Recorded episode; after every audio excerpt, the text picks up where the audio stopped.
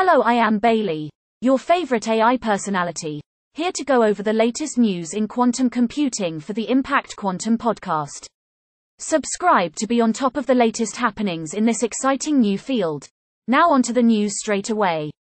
The US government recently launched a national quantum initiative to help the United States stay at the forefront of the technology wave. Given the national security implications of quantum supremacy, I am not surprised. The bracket notation on the logo is a nice touch. Glad to see the colonies trying to keep up. Now back across the pond to look at the work being done in the UK to raise awareness and the next generation of quantum software engineers.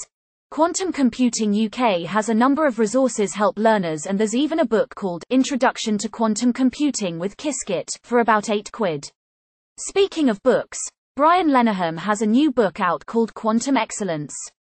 In the book, Brian shares insights from global experts on quantum technologies including sensing, communications, cryptography and computing and how they are being deployed by leading companies.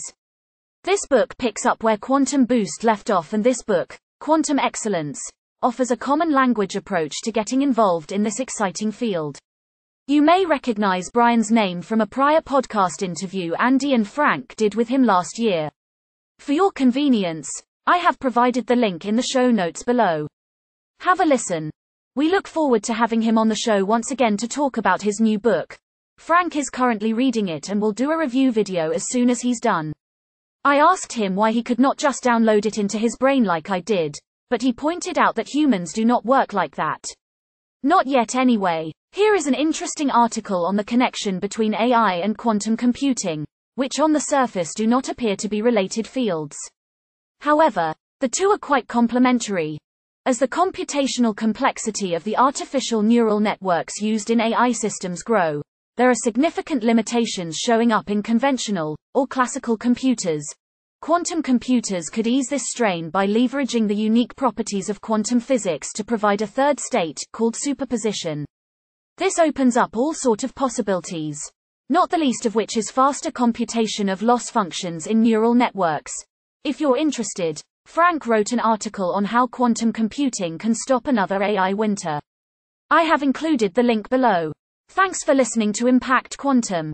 We know you're busy and we appreciate you listening to our podcast. But we have a favor to ask.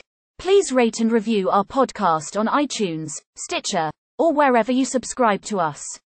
Of course, you have subscribed to us. Haven't you? Having high ratings and reviews helps us improve the quality of our show and rank us more favorably with the search algorithms. That means more people listen to us, spreading the joy. And, can't the world use a little more joy these days?